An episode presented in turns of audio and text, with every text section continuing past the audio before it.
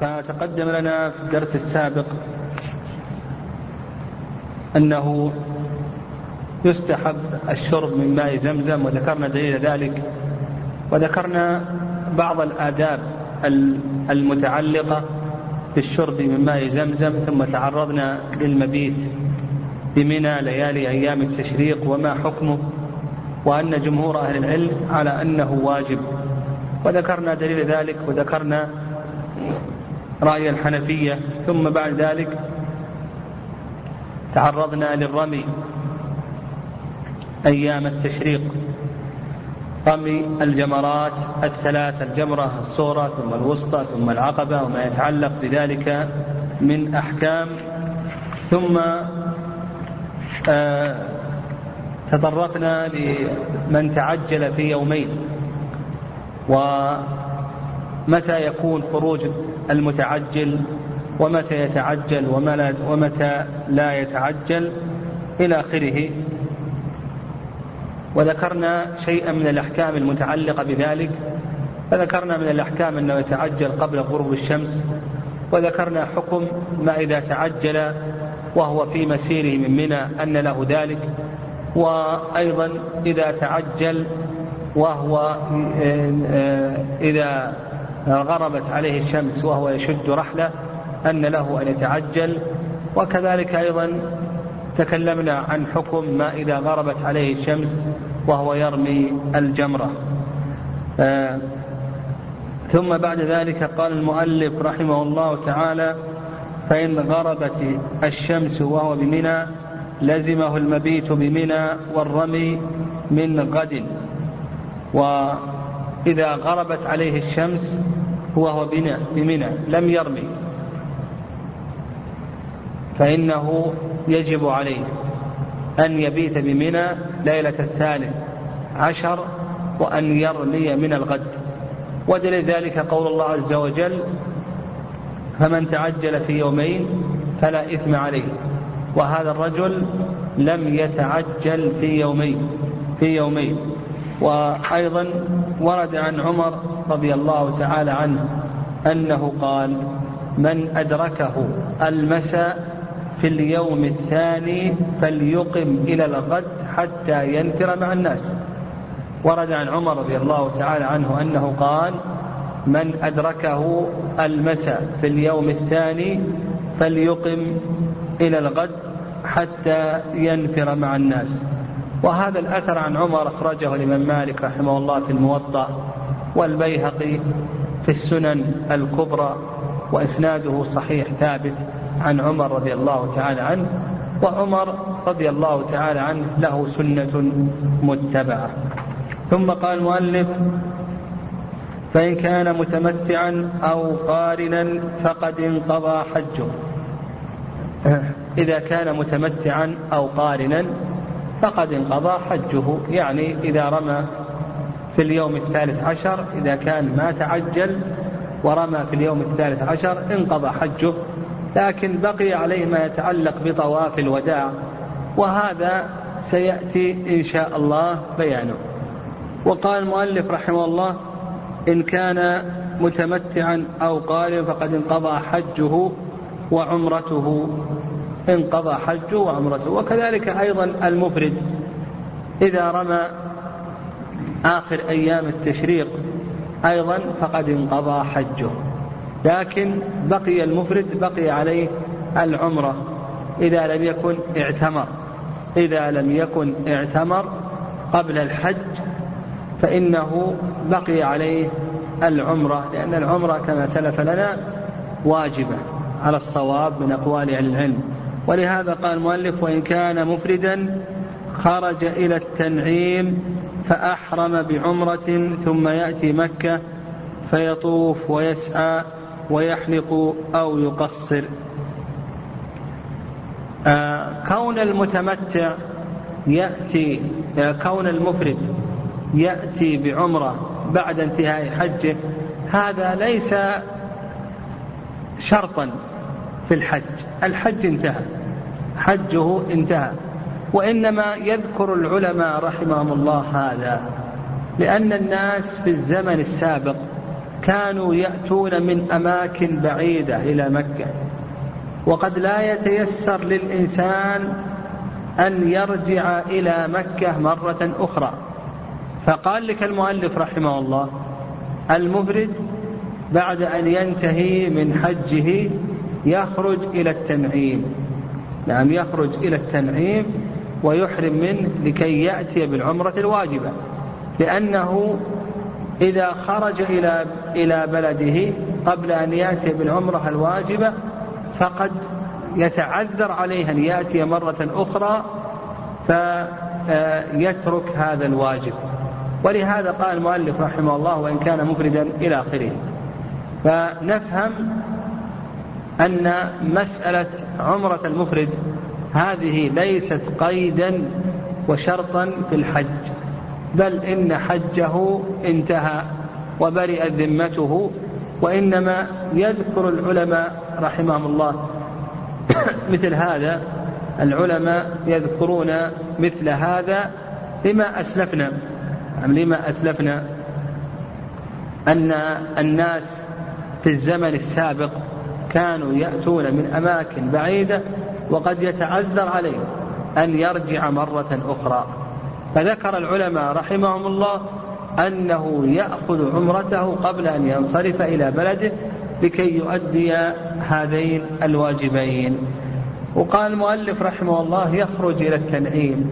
أيضا هذا ليس شرطا وإنما المعتمر يحرم من الحل وعلى هذا نقول يخرج إلى الأيسر له. قد يكون قريبا من عرفات فيخرج إلى عرفات ويحرم من عرفات. قد يكون قريبا من الجعرانة فيخرج إلى الجعرانة ويحرم من الجعرانة. قد يكون قريبا من التنعيم فيخرج فيحرم من التنعيم. المهم أن قوله إلى التنعيم هذا ليس شرطا. المراد أنه يحرم من الحل سواء كان من التنعيم أو من عرفات أو من الجعرانة أو غير ذلك. وعلى هذا يفعل ما هو الأسهل له. قد يكون الأسهل له عرفات لكونه قريبا منها كما سلف. قال فأحرم بعمرة ثم يأتي مكة فيطوف ويسعى ويحلق ويقصر يعني يعمل أعمال العمرة كما يأتي إن شاء الله. قال فإن لم يكن له شعر استحب أن يمر الموسى على رأسه وقد تم حجه وعمرته. إن لم يكن له شعر إما لكونه أصلع وإما لكونه قد حلق قريبا في الحج ولم يخرج شعر رأسه. فيقول المؤلف رحمه الله يستحب له أن يمر الموسى على رأسه. والرأي الثاني أن هذا لا يستحب وهذا اختيار شيخ الإسلام تيمية رحمه الله. وعلى هذا إذا كان الإنسان أصلع ليس عليه شيء من الشعر فإنه إذا اعتمر أو حج لا يستحب أن يمر الموسى على رأسه ويكون الحلق أو التقصير قد سقط عنه. وهذا القول هو الصواب. ونظير ذلك لو أن الإنسان قطعت يده. فإنه يسقط عنه غسل اليد. وكوننا نأمره بأن يمر الموسى على رأسه وهو أصلع هذا قريب قريب من العبث. هذا قريب من العبث. وعلى هذا فنقول الصحيح في ذلك أنه يسقط عنه ولا يلزمه أن يمر الموسى على رأسه. قال وليس في عمل القارن زيادة على المفرد لكن عليه وعلى المتمتع دم لقوله تعالى إلى آخره. عمل القارن ليس فيه زيادة على عمل المفرد. عمل القارن كعمل المفرد تماما. إلا أن الفرق بينهما أن القارن أحرم بعمرة وحج والمفرد أحرم بحج فقط. القارن عليه هدي عند جمهور أهل العلم المفرد ليس عليه هدي. هذا الفرق بينهما. والفرق بينهما أن المتمتع أن القارن أحرم بعمرة وحج والمفرد لم يحرم إلا بحج. أيضا القارن يجب عليه دم عند جمهور أهل العلم أما المفرد فإنه لا يجب عليه دم. وقال المؤلف رحمه الله لكن عليه عليه وعلى المتمتع دم لقوله تعالى فمن تمتع إلى آخره. آه المتمتع يجب عليه دم. وهذا بنص القرآن. لقول الله عز وجل فمن تمتع بالعمرة إلى الحج فما استيسر من الهدي. وأيضا النبي صلى الله عليه وسلم أمر الصحابة الذين تمتعوا بالهدي. فمن لم يجد هديا فإنه يصوم عشرة أيام ثلاثة أيام في الحج وسبعة إذا رجع إلى أهله.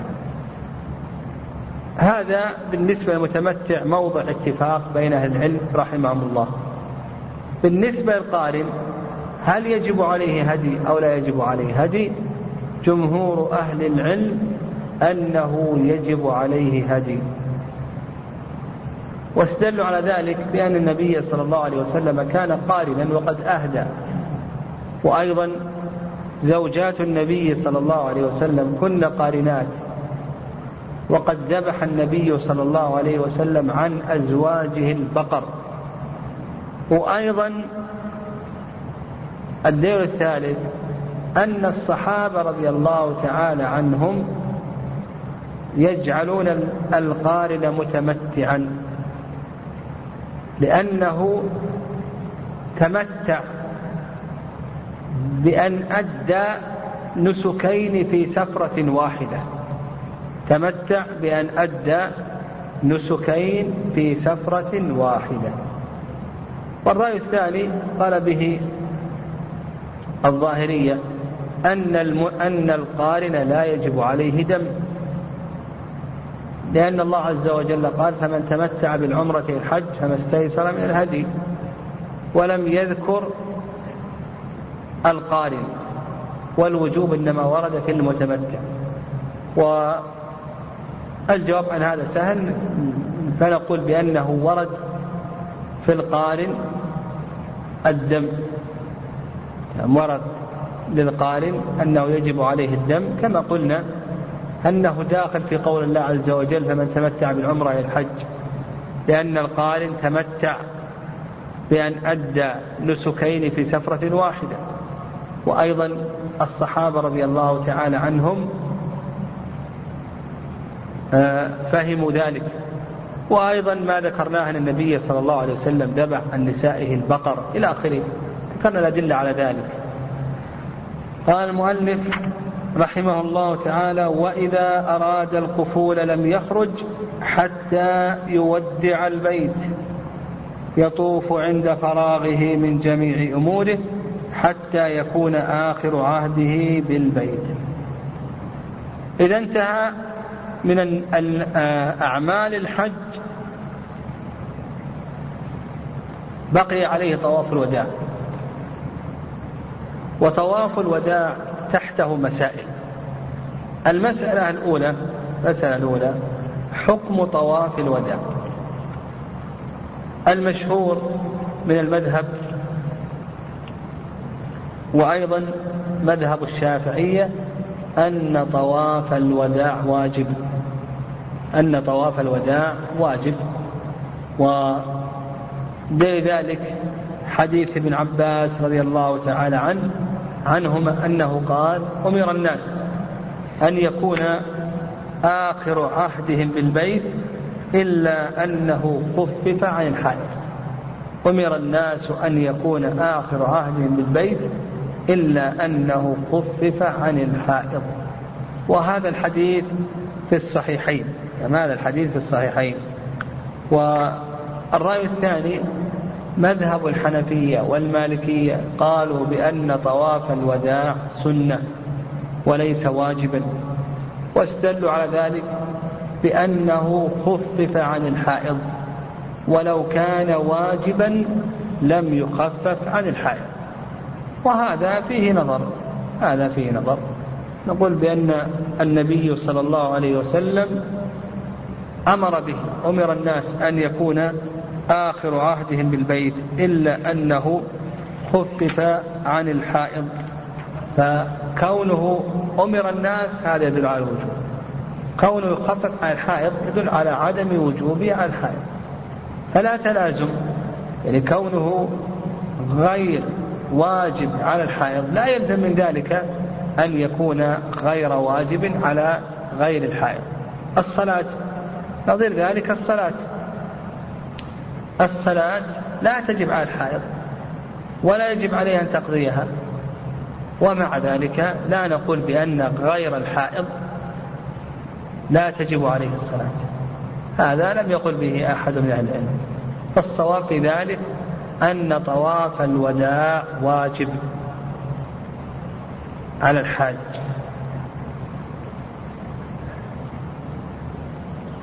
كما هو مذهب أحمد والشافعي رحمهم الله. طيب. المسألة الثانية قال المؤلف رحمه الله عند فراغه من جميع أموره هنا بين المؤلف رحمه الله أن طواف الوداع يكون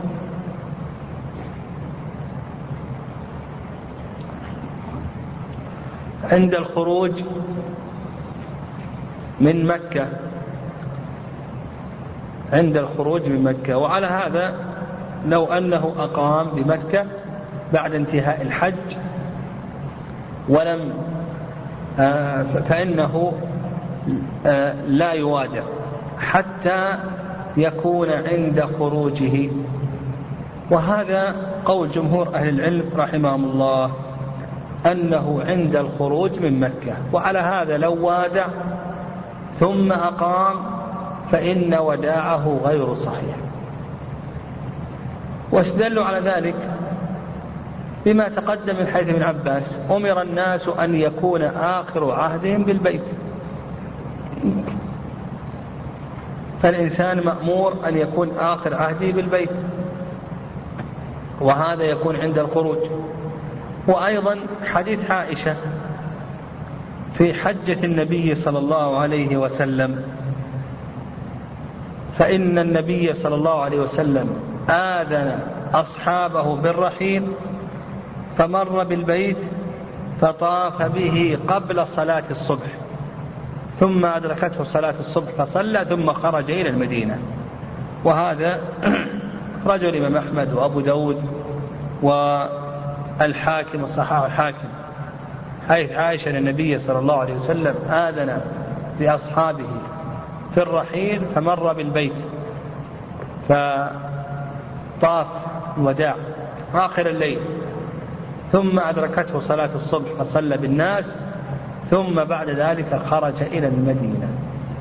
الرأي الثاني رأي الحنفية.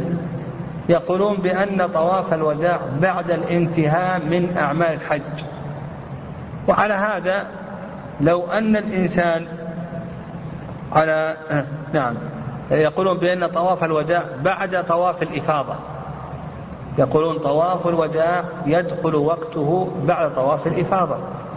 وعلى هذا لو أن الإنسان طاف للوداع بعد طواف الإفاضة ثم مكث في مكة يوما أو يومين أو خمسة أيام إلى آخره فقد وادع. يقولون بأنه قد وادع. وهذا فيه نظر يعني هذا فيه نظر. فالصحيح في ذلك وما ذهب إليه جمهور أهل العلم رحمه الله وأن طواف الوداع إنما يكون عند الخروج من مكة. وأما قول الحنفية رحمهم الله فهذا فيه نظر. لأنهم يقولون يستدلون بحيث ابن عباس أمر الناس أن يكون آخر عهد بالبيت يقولون آخر عهدهم بالبيت نسكا وليس إقامة الحنفية يقول أمر الناس أن يكون آخر عهد بالبيت أي نسكا وليس إقامة. والصحيح أن أن يكون آخر عهد بالبيت إقامة كما هو آآ آآ كما دل عليه هدي النبي صلى الله عليه وسلم. فإن النبي عليه الصلاة والسلام وادع ثم خرج إلى المدينة مباشرة. المسألة الثالثة على من يجب طواف الوداع. نقول طواف الوداع يجب على أهل مكة وأهل الحرم. أهل مكة وأهل الحرم. أما غير أهل مكة وأهل الحرم فإنه لا يجب عليهم طواف الوداع نعم. نقول آه، آه، طواف الوداع يجب على غير أهل مكة وأهل الحرم. يجب على غير أهل مكة والحرم. فأهل مكة وأهل الحرم هؤلاء لا يجب عليهم طواف الوداع. نعم. لأنهم مقيمون لأنهم مقيمون عند البيت. هم أهل البيت. هم أهل البيت. فلا وداع عليهم. لكن غير أهل مكة وغير أهل الحرم يجب عليهم طواف الوداع. وعلى هذا لو أن البنيان كما هو الآن موجود في مكة امتد حتى صار في الحل بنيان مكة. هل يجب على من في الحل طواف الوداع أو لا يجب عليهم؟ نقول لا يجب عليهم لأنهم من أهل مكة. كذلك أيضا أهل الحرم لا يجب عليهم لأنهم من أهل الحرم. فهم أهل البيت أهل مكة وأهل الحرم هم أهل البيت فلا وداع عليهم. المسألة الرابعة المسألة الرابعة. قال المؤلف رحمه الله فإن اشتغل بعده بتجارة أعاده المسألة الرابعة يقول المؤلف إذا اشتغل بعده بتجارة أعاده يعني إذا اشتغل بعده بتجارة بيع وشراء أعاد طواف الوداع لأنه لم يكن آخر عهده بالبيت. كذلك أيضا لو أقام يعيد لأنه لم يكن آخر عهده بالبيت. أقام لزيارة أو عيادة مريض أو نام ونحو ذلك هذا كله يجب عليه أن يعيد. لأنه لم يكن آخر عهده بالبيت. والنبي عليه الصلاة والسلام كما تقدم لما وادع خرج مباشرة إلى المدينة. استثنى العلماء رحمهم الله ثلاث مسائل. لو أطال فيها الإقامة فإنه معفو عنه. المسألة الأولى إذا كان في انتظار رفقة إذا كان في انتظار رفقة ينتظر رفقته. فهذا إذا وادع وجلس ينتظر الرفقة فلا شيء عليه. لو جلس ينتظر الرفقة ساعة ساعتين نصف يوم يوم يومين ثلاثة أيام له رفقة ينتظره. قد يكون له رفيق ضاع أو تاه أو نحو ذلك أو مرض وهو ينتظر متى ينتهي. فهذا لا شيء عليه. لا يبطل وداعه. حتى ولو طالت إقامته. والدليل على ذلك أن النبي صلى الله عليه وسلم أمر عائشة أن تخرج إلى التنعيم وأن تحرم بعمرة بعد أن بعد أن انتهى من الحج. وانتظرها النبي صلى الله عليه وسلم. فقالوا هذا دليل على أنه في انتظار رفقة يعفى عن ذلك. المسألة الثانية إذا كان متعلقا بإصلاح الرحل وشده يعني يصلح رحله يشد عفشه فهذا أيضا لا يضر. ومثل ذلك أيضا لو أنه وادع ثم تعطلت السيارة وجلس يصلح السيارة يوما أو يومين. السيارة تعطلت تحتاج إلى يوم أو يومين أو جرى عليها ما يمنعها من السير أو أصابها حادث أو غير ذلك. المهم يتعلق بالرحل. فنقول أيضا هذا لا شيء عليه. ودليله كما تقدم. المسألة الثالثة استثناء العلماء رحمهم الله. ما يتعلق بالأمور اليسيرة. ما يتعلق بالأمور اليسيرة. لو أنه اشترى حاجة في طريقه وهو خارج أو أنه تناول عشاء أو غداء يعني هذه الأمور اليسيرة في طريقه فإنه لا شيء عليه في ذلك. هذا لا شيء عليه. آه، المسألة الخامسة اختلف أهل العلم رحمهم الله في طواف الوداع. هل هو من المناسك أو ليس من المناسك؟ يعني هل هو من مناسك الحج أو ليس من مناسك الحج؟ على رأيين الرأي الأول رأي الشافعي واختاره شيخ الإسلام تيمية رحمه الله أن طواف الوداع ليس من مناسك الحج. طواف الوداع قالوا بأنه ليس من مناسك الحج. وإنما يودع الإنسان عند خروجه يعني يطوف عند خروجه بدليل أن الإنسان لو مكث شهرا في مكة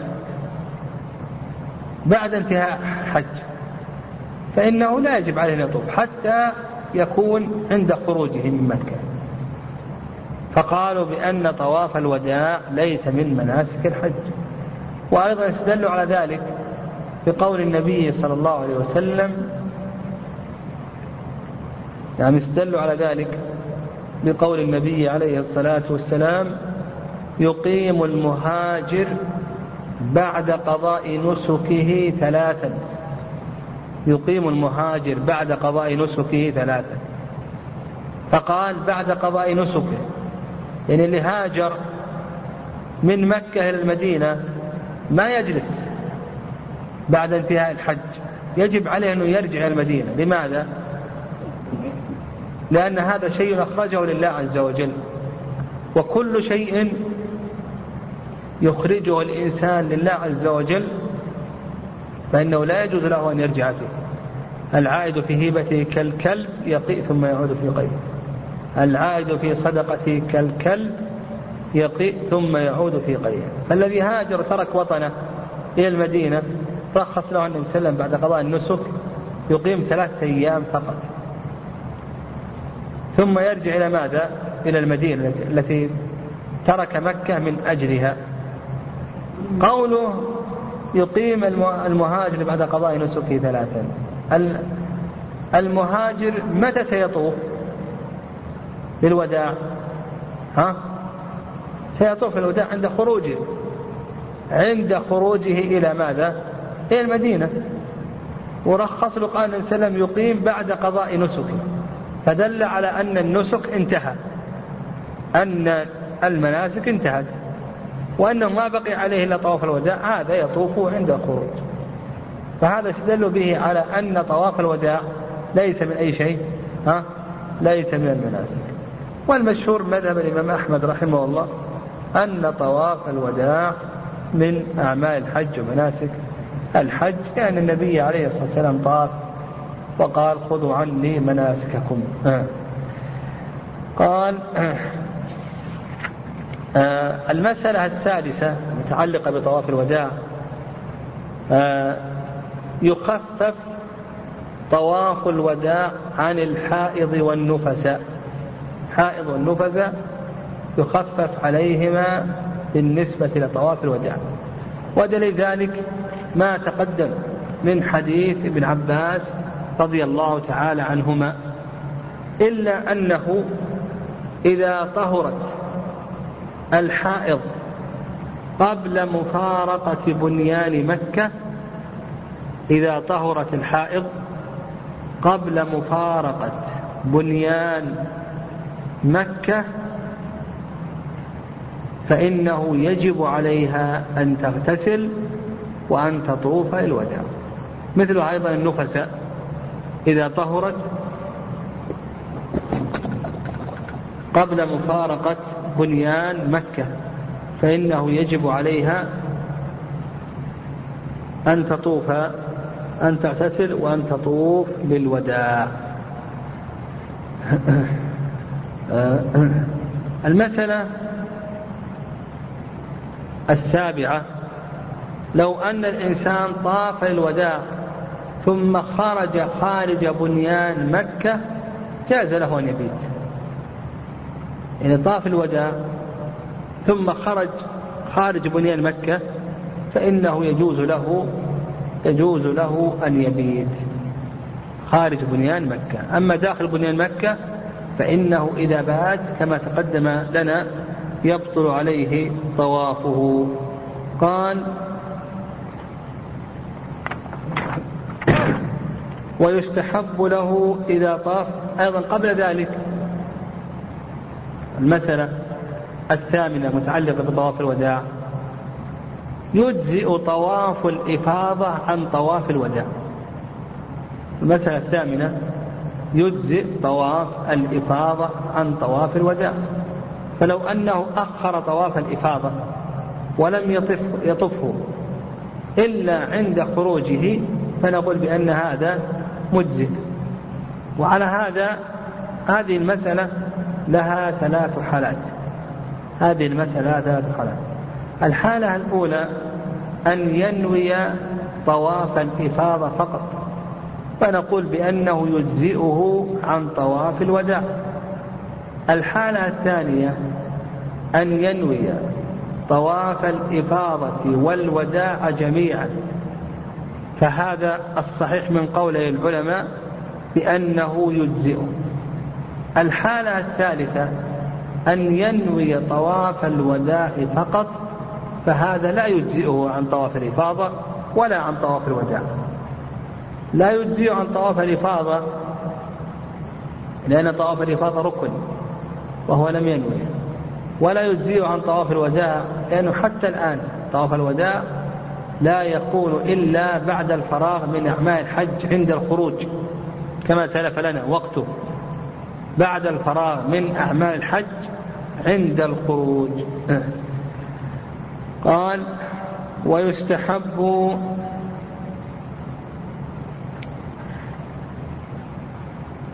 له إذا طاف أن يقف في الملتزم بين الركن والباب. فيلتزم.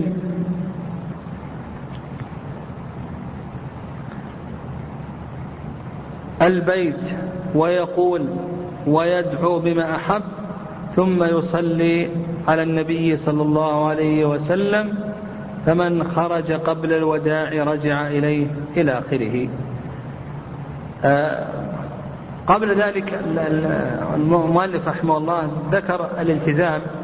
ثم ذكر بعده مسألة متعلقة بطواف الوداع وهي المسألة التاسعة. المسألة التاسعة إذا خرج قبل طواف الوداع. فالمشهور من المذهب أن هذا لا يخلو من أمرين. الأمر الأول أن يبلغ مسافة القصر. الأمر الأول أن يبلغ مسافة قصر. فقالوا بأنه يجب عليه الدم. والأمر الثاني أن ألا يبلغ مسافة القصر. فقالوا بأنه يجب عليه أن يرجع. يعني يجب عليه أن يرجع ولا يجب عليه دم. يعني يجب عليه أن يرجع ولا يجب عليه لا يجب عليه دم. هذا هو المشهور من مذهب الإمام أحمد رحمه الله تعالى. والرأي الثاني الرأي الثاني أنه لا يقيد ذلك بمسافة القصر. أما الرأي الثاني أنه لا يقيد بمسافة القصر. وإنما يقيد ذلك بالحرم. يعني يقيد ذلك بالحرم. فقالوا إذا تجاوز حدود الحرم فهذا بعيد. يجب عليه الدم. وإذا كان في الحرم فإنه لا يجب عليه دم. وهذا قال به الثوري. نعم هذا قال به الثوري. والأقرب في ذلك أن يقال أن هذه المسألة ترجع إلى العرف. الأقرب في ذلك أن هذا راجع العرف. نقول إن تباعد عرفا عن مكة سقط عنه طواف الوداع وجب عليه دم. وإن لم يتباعد عرفا فإنه يجب عليه أن يرجع ويأتي به فإن لم يأتي به فعليه دم. ثم قال المؤلف رحمه الله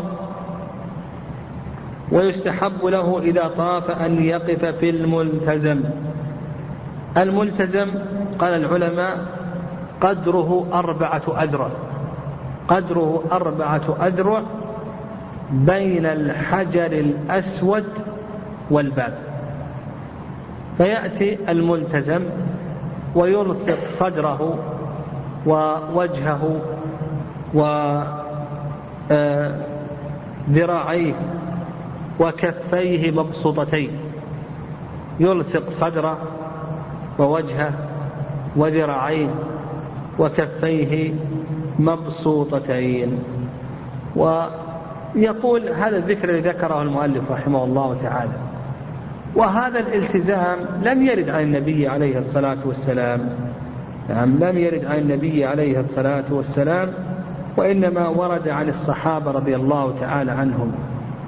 وظاهر كلام المؤلف رحمه الله أن هذا الالتزام يكون بعد طواف الوداع لأنه قال ويستحب له إذا طاف فكلامه ظاهر كلامه أنه يكون بعد طواف الوداع. وذكر شيخ الإسلام تيمية رحمه الله قال له أن يفعل ذلك قبل طواف الوداع فإن هذا لا فرق فيه بين الوداع وغيره والصحابة كانوا يفعلون ذلك حين دخول مكة. يعني شيخ الإسلام تيمية رحمه الله يقول بأن له أن يفعل ذلك قبل طواف الوداع ولا فرق.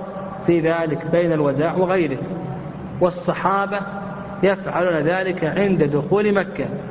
فله أن يفعل ذلك عند طواف الوداع وبعد طواف الوداع وقبله إلى آخره.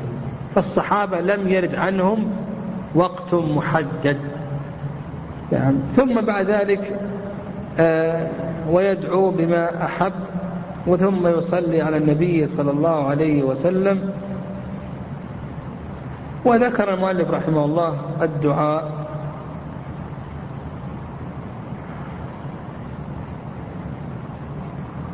نعم الدعاء قال اللهم هذا بيتك وأنا عبدك وابن عبدك وابن أمتك حملتني على ما سخرت لي من خلقك وسيرتني في بلدك حتى بلغتني بنعمتك إلى بيتك إلى آخر ما ذكره المؤلف رحمه الله. وهذا الذكر لم يرد عن النبي عليه الصلاة والسلام والعبادات توقيفية وعلى هذا نقول بأن الإنسان يلتزم قبل الوداع وبعد الوداع ويدعو بما أحب. وليس هناك ذكر وارد عن النبي صلى الله عليه وسلم. قال فمن خرج قبل الوداع رجع إليه إن كان قريبا وإن, وإن بعد بعث بدم إلا الحيض والنفس فلا وداع عليه. تكلمنا عليها. وقلنا بأن المذهب يقول إذا بلغ مسافة القصر فإنه يجب عليه الدم وإن كان قبل مسافة قصر يجب عليه أن يرجع. فإن لم يرجع فعليه فعليه دم. والرأي الثاني أنه يحدد بالحرم. إذا لم يتجاوز الحرم وجب أن يرجع وأما إن كان في الحرم فإنه لا يجب عليه أن يرجع. والرأي الثالث الرأي الثالث أنه آه، آه، قلنا أنه يرجع في ذلك إلى العرف. قال ويستحب لهما الوقوف عند باب المسجد والدعاء. نعم. يعني يقول المؤلف رحمه الله بأن الحائض والنفساء ليس عليهم طواف وداع يسقط عنهما طواف الوداع كما تقدم في حديث ابن عباس رضي الله تعالى عنهما. لكن ذكر المؤلف رحمه الله أنه يستحب لهما أن يقفا بباب المسجد وأن يدعوا. وهذا فيه نظر لأن هذا لم يثبت عن النبي صلى الله عليه وسلم بل النبي عليه الصلاة والسلام لما ذكر له حديث عائشة ذكر له أن صفية قد حاضت. قال أحابستنا هي؟ قالوا يا رسول الله إنها قد أفاضت. يعني طافت طواف الإفاضة وش قال النبي عليه الصلاة والسلام بعد ذلك؟ قال فلتنفر. يعني ما دام طاف طواف الإفاضة ما بقى عليه طواف الوداع. يسقط على طواف الوداع تنفر. ولم يأمرها النبي صلى الله عليه وسلم أن تقف في باب المسجد وأن تدعو إلى آخره. نقول هذا لم يحصل بل السنة على أنه على أنها لا تقف وهذا هو الصواب. قال رحمه الله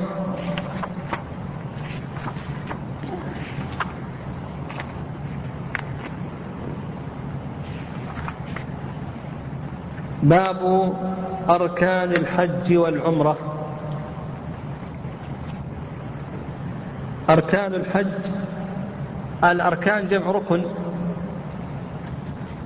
وهو جانب الشيء الأقوى.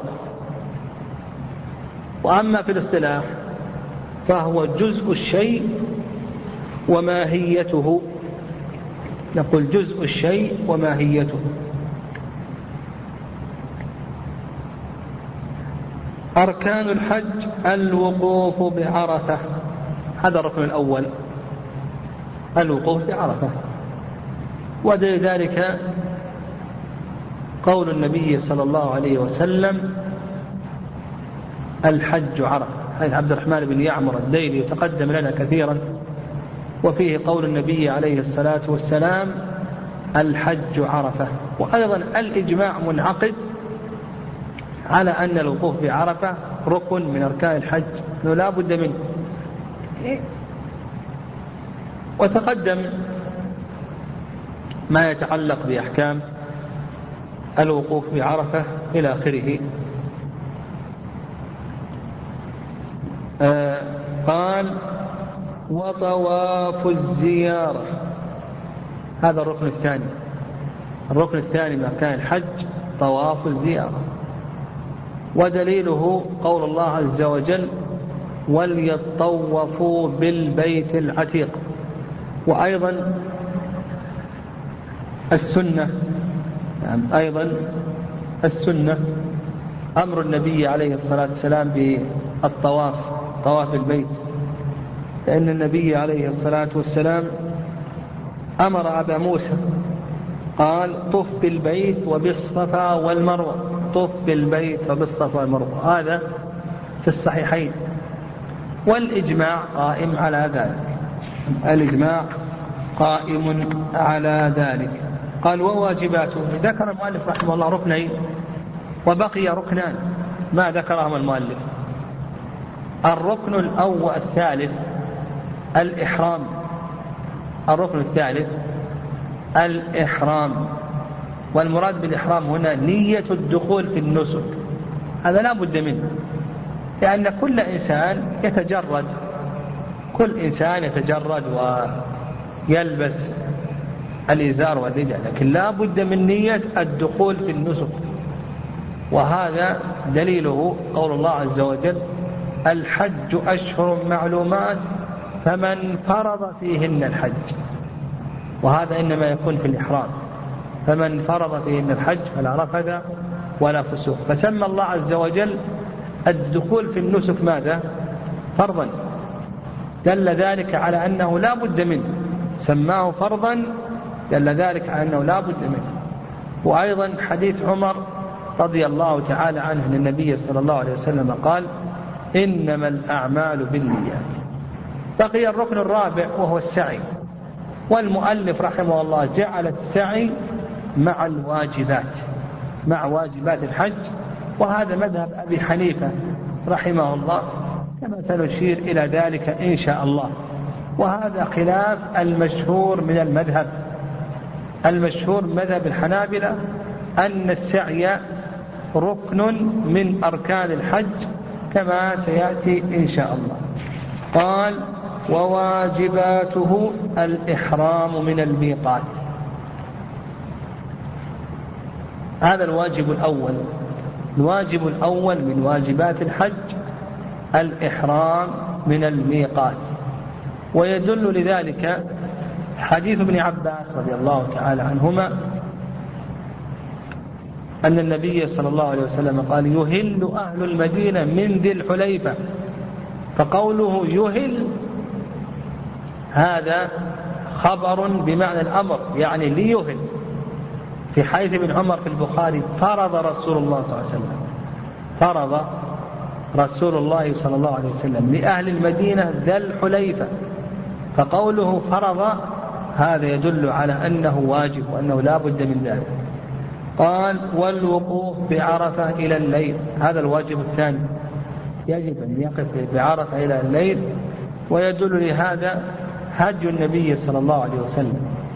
فإن النبي عليه الصلاة والسلام وقف إلى الليل وغابت الصفرة استحكم غروبها وقال خذوا عني مناسككم والدين الثاني أن النبي صلى الله عليه وسلم لم يرخص لأحد من الضعفة لم يرخص لأحد من الضعفة. آه لم يرخص لأحد من الضعفة في النفر قبل غروب الشمس. فدل ذلك على الوجوب. وأيضا الدليل الثالث أن النبي صلى الله عليه وسلم ما خير بين أمرين إلا اختار أيسرهما ما لم يكن إثما. ما خير بين أمرين إلا اختار أيسرهما ما لم يكن إثما. ولو كان الدفع قبل غروب الشمس جائزا لاختاره النبي عليه الصلاة والسلام.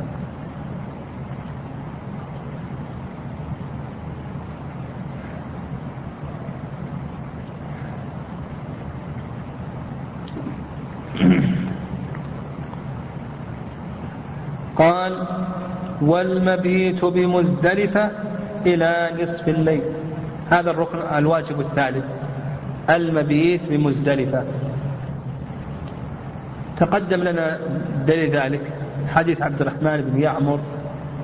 آه نعم حديث آه عروة بن مضرس أن النبي صلى الله عليه وسلم قال من شهد صلاتنا هذه ووقف معنا حتى ندفع وقد وقف بعرفة ليلا ونهارا فقد تم حجه وقضى تفله فعلق تمام الحج على شهود الصلاة. والوقوف حتى يدفع النبي صلى الله عليه وسلم بالمزدلفة. وقوله إلى نصف الليل هذا تقدم أن تكلمنا على ذلك. قال والسعي. وهذا غريب من المؤلف رحمه الله لأن المشهور من مذهب الإمام أحمد رحمه الله أنه ركن أن السعي ركن. أركان الحج وليس واجبا من واجبات الحج. والعلماء رحمهم الله اختلفوا في السعي على ثلاثة آراء. الرأي الأول أنه ركن وأنه لا بد أن يأتي به الحج الحاج وهذا قول جمهور أهل العلم. واستدلوا على ذلك بأدلة. من هذه الأدلة ما يروى عن النبي صلى الله عليه وسلم حديث حبيبة بنت أبي تجراه العبدرية حبيبة بنت أبي تجراه العبدرية. أن النبي صلى الله عليه وسلم قال اسعوا فإن الله كتب عليكم السعي. وهذا أخرجه الإمام أحمد والشافعي وابن سعد في الطبقات وغيرهم. الحديث ضعيف اسعوا فإن الله كتب عليكم السعي. أيضا الدين الثاني فعل النبي عليه الصلاة والسلام فإن النبي عليه الصلاة والسلام طاف وسعى وقال خذوا عني مناسككم وأيضا الدين الثالث قول عائشة رضي الله تعالى عنها فلعمري ما أتم الله حج من لم يطف بين الصفا والمروة. فلعمري ما أتم الله حج من لم يطف بين الصفا والمروة. رواه مسلم. وأيضا تقدم لنا الدين الرابع حديث أبي موسى. حديث أبي موسى رضي الله تعالى عنه. أن النبي صلى الله عليه وسلم أمر قال طف بالبيت وبالصفا والمروة. فهذا يدل على الوجوب. وأيضا حديث عائشة أن النبي صلى الله عليه وسلم قال يجزئ عنك طوافك بين الصفا والمروة عن حجك وعمرتك. يجزئ عنك طوافك بين الصفا والمروة عن حجك وعمرتك. قال يجزئ. يدل على الوجوب وهذه الأدلة وما يعودها كلها تتضافر. وأيضا قرن السعي بالطواف. الشارع يقرن بين السعي والطواف. هذا يدل على على أنهما بمنزلة واحدة من حيث الحكم. يعني على الحكم.